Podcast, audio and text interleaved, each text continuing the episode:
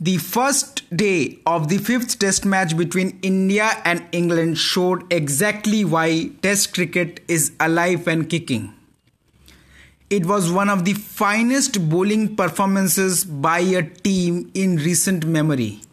The Indian fast bowlers showed that mastery over line and length will never go out of fashion no matter what format of cricket you are playing.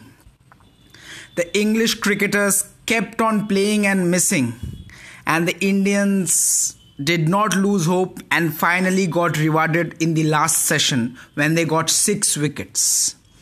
But what does this performance show to us? It shows A.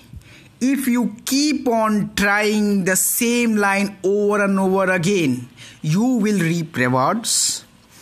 Secondly, the English cricketers, alarmed by the line and length followed by the Indian bowlers, went into the shells.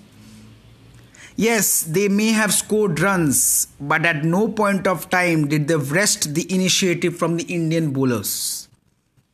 This test match reminded me of the time test matches used to be played in the late 90s, where the pitches were spicier and there was an equal competition between bat and ball excellent cricket all round. The Englishmen will be disappointed having such a bad score, but the tailenders are the persons who make the most runs. So they are still expecting the tail to wag. While the Indian bowlers, I hope they come back firing today as well. That was a great performance by the Indian team. I would like to congratulate everyone for a well fought bowling performances. I hope it continues and I wish in the future the batsmen also chip in so that finally we can have a all round overseas win. Not dependent only on just batting or bowling but on all three aspects of batting bowling and fielding. That's all friends. Please do share your comments. Thank you